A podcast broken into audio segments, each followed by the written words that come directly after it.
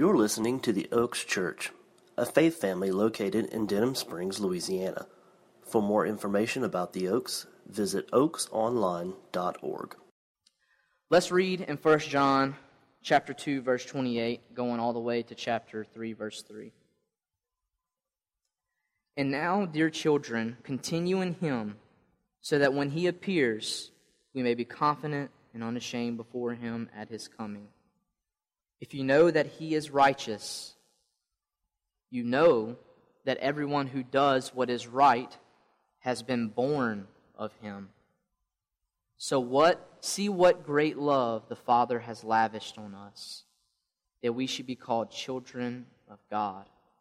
And that that is what we are.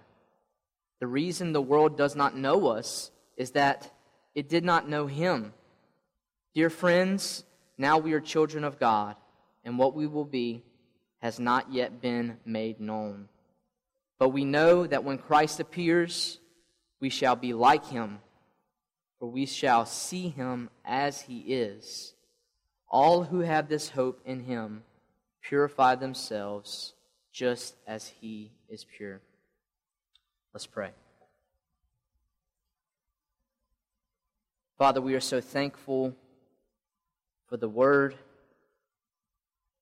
We're so thankful that you speak to us in a language that we can understand and that you reveal the word of God to our hearts through your spirit.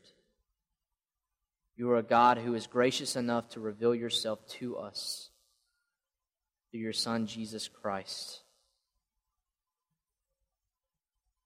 God, I pray that you make us more like your Son, Jesus. Conform us into his image as we abide in him, because you have brought us into the family as children of the greatest Father we could ever have. I pray as we study this scripture this morning that it would lead us to worship your holy and great worthy name. And as we study this scripture, that those who are not born of you, by your Spirit and by your choosing and by your calling, you would bring them to yourself. It's in Jesus' name. Amen. So, this passage is the main idea of this passage is basically this. As born again Christians, as born again children of God, we must abide. You keep hearing this word abide in this letter. We must abide in Christ and pursue a righteous life, a holy life, as we wait, as we wait for Jesus, our hope.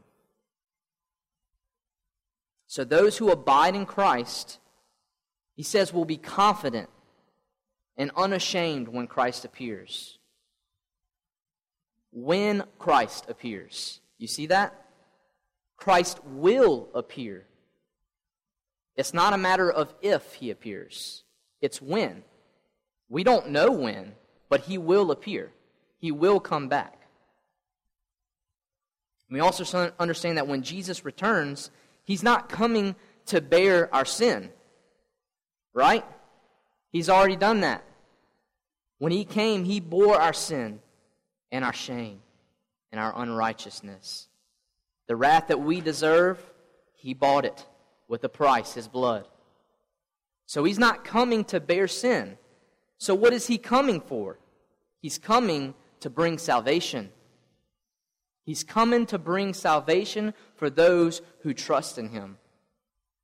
But on the flip side, he's coming to bring judgment for those who don't. You're either on one side or the other. You're either those who have put their faith in Christ and abide in him, or you're those who do not abide in him and do, have not put their faith in Christ. And so there's judgment He is the great judge. He is the righteous judge. He is the just judge. When he judges, he judges rightly. He is not a judge like we are a judge. For when he judges, he is a righteous judge. He is a judge that knows all things. He is a judge who understands humanity. He understands our humanity here. He humbly came and lived here on earth. And so he's not a judge that is unjust, but he's a just judge. Hebrews 9, verse 28, it says, So Christ was sacrificed once to take away the sins of many, and he will appear a second time, not to bear sin. Like I was saying, he's not coming to bear sin, but to bring salvation to those who are waiting for him. Do you hear that last part? For those who are waiting for him. As children of God, we wait for the Son. We wait for Jesus to come. We are earnestly seeking that day where we can see him face to face.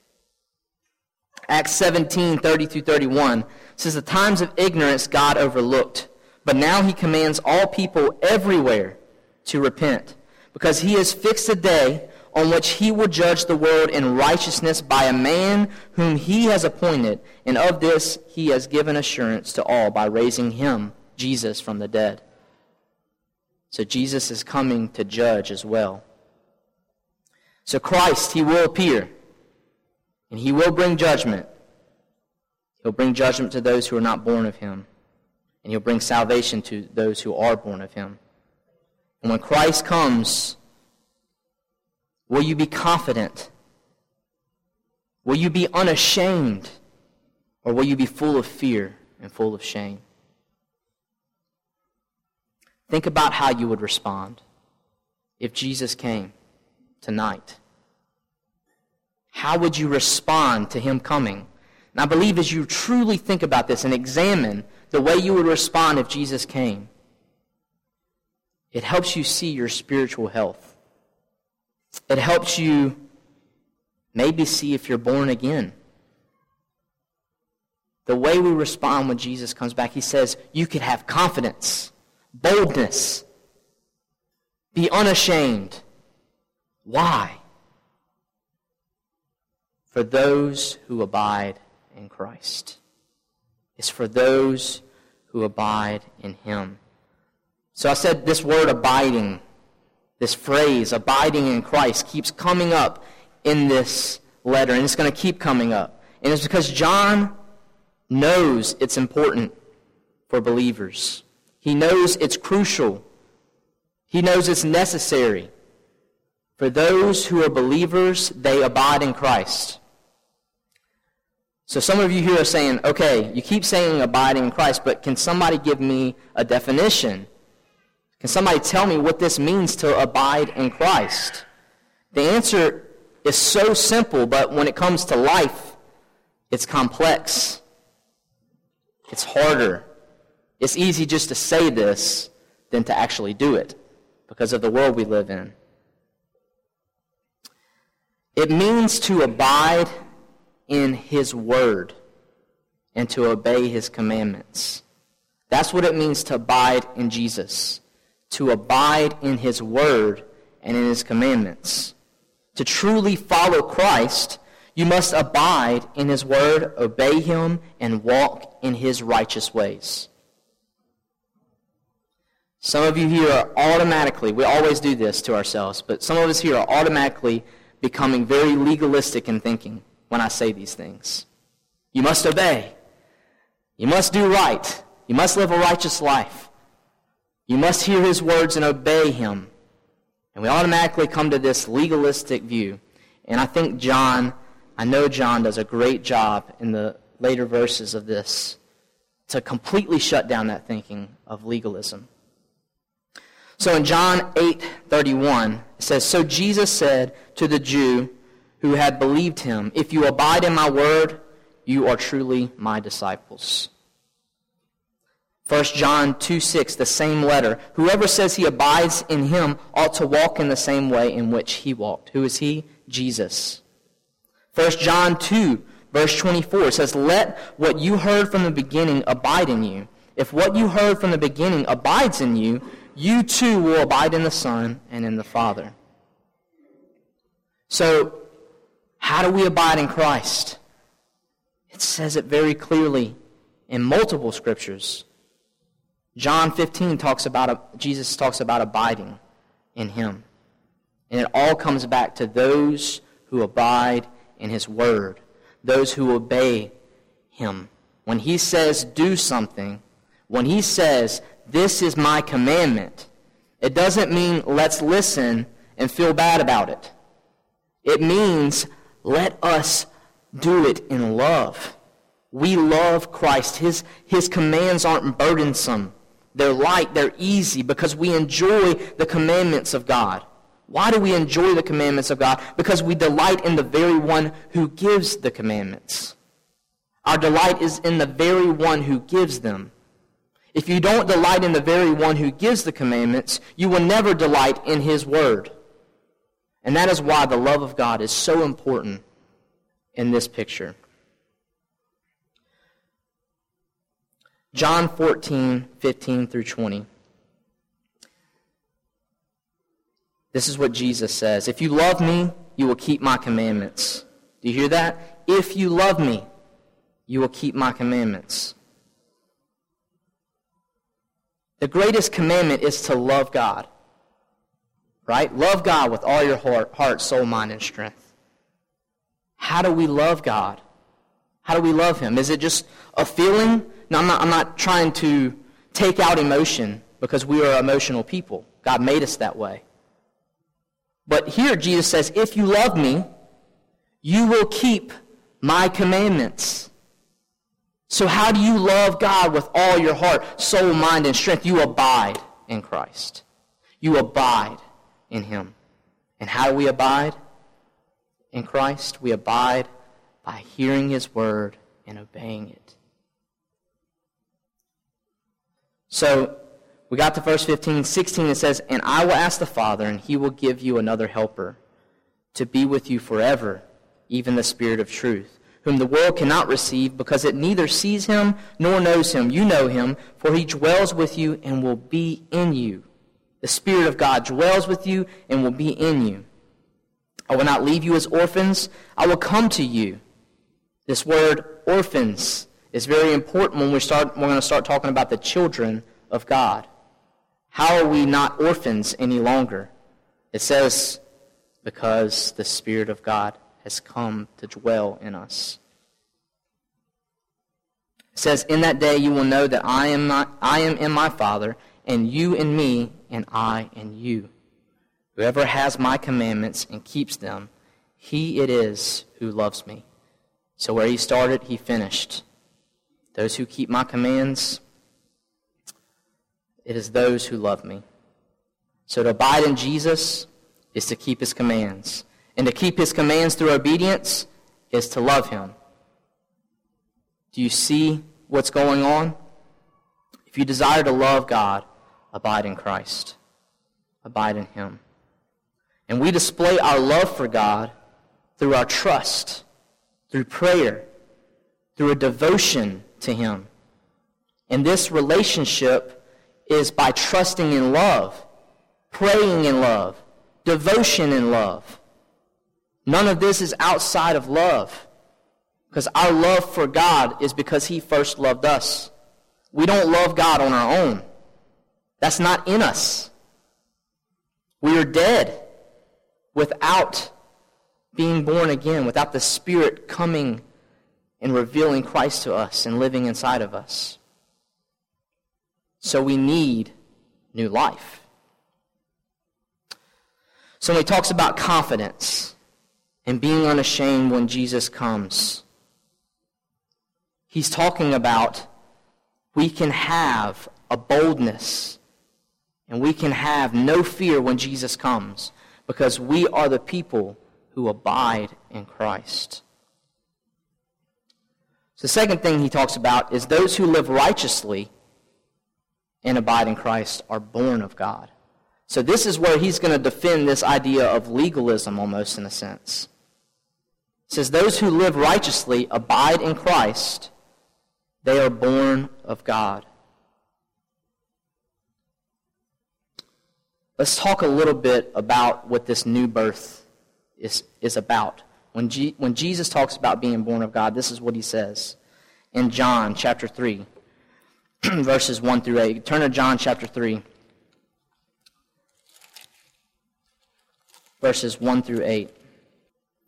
Now there was a Pharisee, a man named Nicodemus, who was a member of the Jewish ruling council.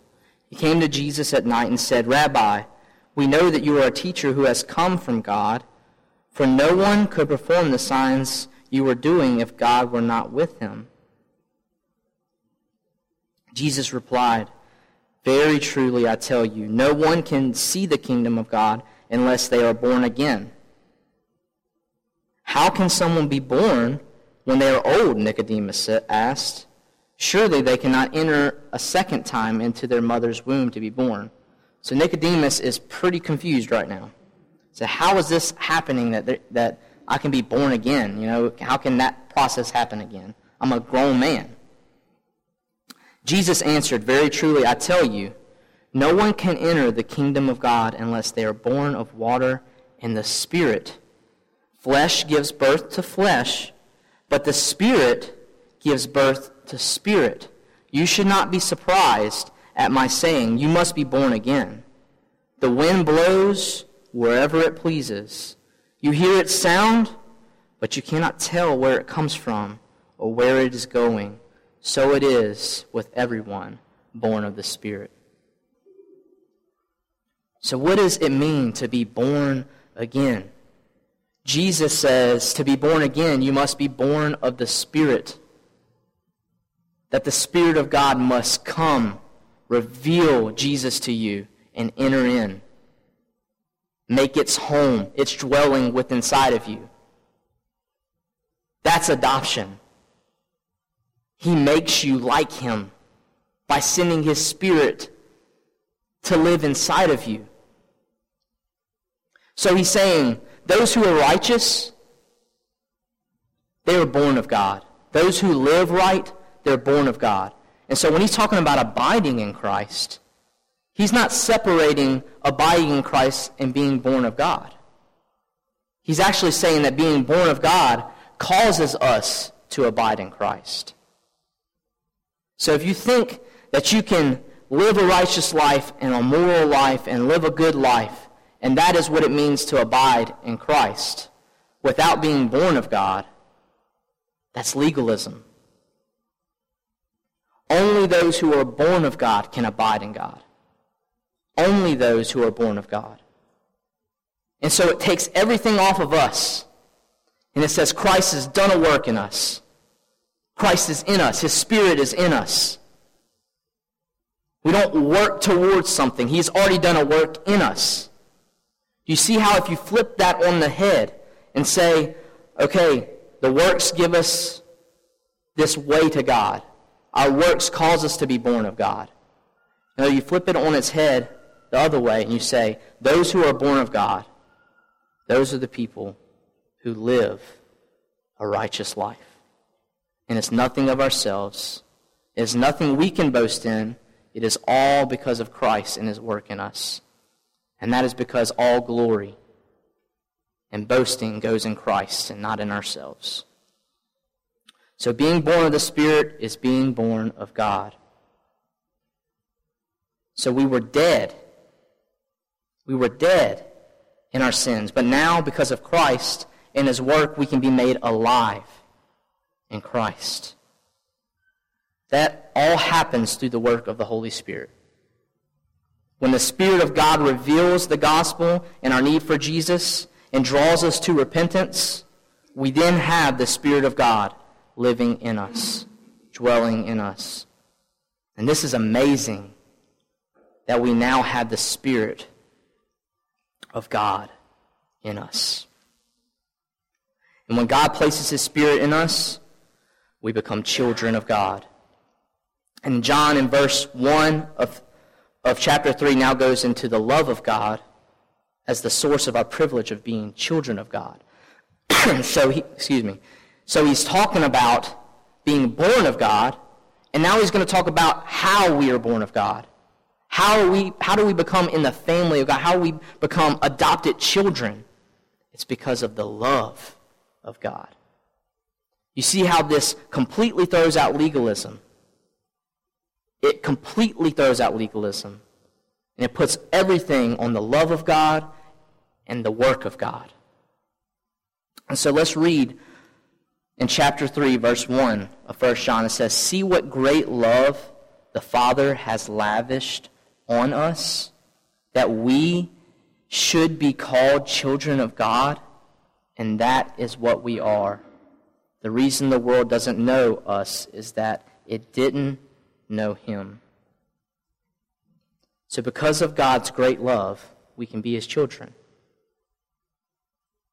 And that's an easy passage to just pass over and say, yeah, you know, we're children of God because He loved us. I've heard that since I was six in Sunday school. It's easy to do that.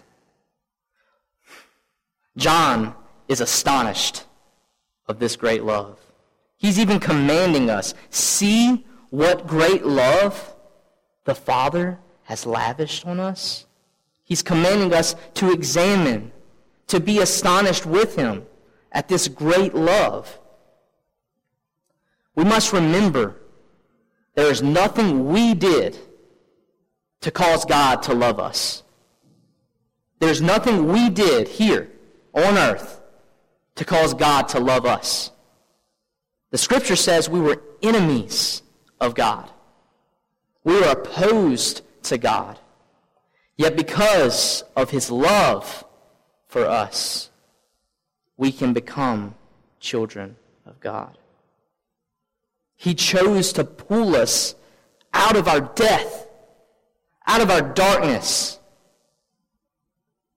and brought us near, drew us near to Him through His Spirit and through the work of His Son, Jesus. And John here is so amazed and so astonished by this love that God would send his Son to draw us near. If God had not loved us, we would be hopeless. We would be doomed before a holy God. But God made a way. He made a way for us through sending his son Jesus and calling us from our grave so that we could have resurrection life.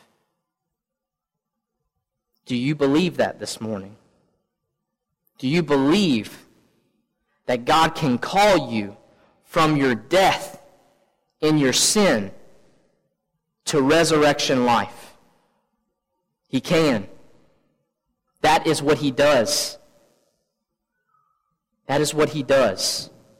And the very work, the death of Christ, and the very resurrection of Christ is our trust. That is how we come from death to life, is because of Christ's work and our trust in him. Then John used a word here in verse 1. He said lavished. Lavished. That word is meant to show us that God's love is abiding and permanent to his children. It's permanent. We have the gift of God's love not just shown to us, but that we can fully experience it. He lavished it upon us. He poured it out on us, not withholding his love. And he will never withdraw it from us. He will never leave it. We will never leave his love, like it talks about in Romans chapter 9 and chapter 8. His love cannot be taken from us. He lavishes his love upon us. So being called children of God, that's not just a mere title. It's just not what we say we are. It's what we actually are. And that's why he says that. He says we are we can be called the children of God, and that is what we are. It's not just a title, it's who we are. We are children of God, and the children of God look like their Father. A righteous God who has children cannot have unrighteous children, especially those who are born of him through his Spirit, the Spirit of God living in them. And that's why he says, if you know that he is righteous, you know that everyone who does what is right has been born of him. So if you live a righteous life, it's because you have been born of God. Now, can you live morally correct lives and still not be born of God? Yes, you can. You can. And don't let that fool you. You can even jump through the hoops of American Christianity and think you're born again. But born again, being born of God, is a work of God. It is not jumping through hoops of human things. It is what God does. He does what he does. Only him. Through his power and through his gospel. It is not of us. It is of him. And all glory and all boasting goes in Christ, not in us. So let's not, uh, let's not forget that what God does is his work. And we can't do that work. We've never made a heart new. We can't make our own heart new. And so when you share the gospel with people, you pray. You ask the Spirit of God to move. When I pray for my son, I pray that God would reveal himself to him. I will be there to put the kindle underneath the fire, but he can only bring the fire. He is the only one who can bring him to himself. I will be there to guide, to share the gospel, to live it as best as I can through the Spirit of God. But only God can draw him through his Spirit. And it's the same as we share the gospel and we try to share the love of Christ. The same love that John is talking about being lavished upon ourselves. We want people to know this. But he says, the reason the world doesn't know us is that it didn't know him. Basically, don't be surprised when people don't love you because you love Jesus. They didn't love Jesus. They persecuted him. They killed him. And he did nothing wrong. He is a righteous man with no wrong. And they accused him of unrighteousness and blaspheming the name of God. And he is God. It doesn't make sense, does it? But they didn't know him. They claimed to know the Father. But Jesus said, if you don't know me and believe in me, you do not know the Father. So, those who know Jesus, don't be surprised that the world doesn't just step in and give you a hand clap. You see it in today's society. You see it in today's control, uh, culture. You see it in American culture now. If you're a Christian, it is looked down upon by many people. Even the shooting. You ask why. Why would he call out Christians? It doesn't make sense. It makes zero sense, and it's a shame. But they put Jesus on the cross. And Jesus tells us don't be surprised if they come and they persecute you, if they shame your name and they shame the name of Jesus. He actually says, Be joyful because it is in Jesus that you are being shamed. It is in Jesus that you are being persecuted. It is for his name and not your own. Verse 2 says, We will be like him. That when he comes, in all his glory, in all his majesty, we will be like him. This idea of being like Christ, it's in Romans chapter 8 in verse 29. We, we know that we conform to the image of Christ. We are predestined to be conformed to the image of Christ. Again, this is a work that God does, not us. And see, we do not yet know. That's what he's saying. We do not really know what will be, but we do know that we will be like Christ when he comes. And we can just trust that. We don't have to know everything about it, and we're not going to know everything about it. But we do know that he will glorify us before the Father, and we will look like Jesus, and we will see him as he is. We will see Jesus as he is. That is our hope. That we will one day see Jesus face to face in all his glory. And we will be able to worship him with no sin, with no shame, in bold confidence, because we abide in him here. So those who have this hope, in verse 3 it says, Dear children, it says, All who have this hope in him purify themselves just as he is pure. So those who have this hope in Christ will purify themselves daily and will look more and more like Christ daily. So those who have the hope in Christ that he will return, he is our hope, he is our life. Those who have that hope, that will cause us to purify ourselves daily, looking more and more like Christ. So, John, he does a great job from steering us away from this idea of legalism, trying to abide in Christ with our own strength and our own power and our own morality. And he says, No, only those who are born of God are righteous. And we are born of God. We are children of God because he has greatly loved us and lavished his love upon us that we can be called children of God. And that is what we are. Let this word lead us to worship. Let this word from God lead us to worship him. If all we do is think about it and ponder on it and never thank him for the love he has lavished upon us, we have missed we have missed a great blessing. So let this, this message, this, this scripture, this word from God lead us to worship. As the band comes up, we're going to take the Lord's Supper. And this is just a way to worship.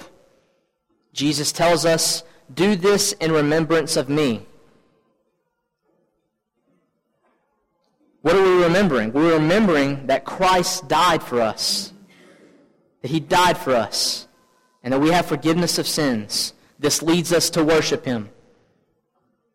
And as we take the fruit of the vine and the bread, the body, we remember that he was beaten, that he was spit on, that he was stripped naked, that he was brutally, brutally beaten, even close to death, to the point that we can't even really recognize his face if we knew what his face looked like.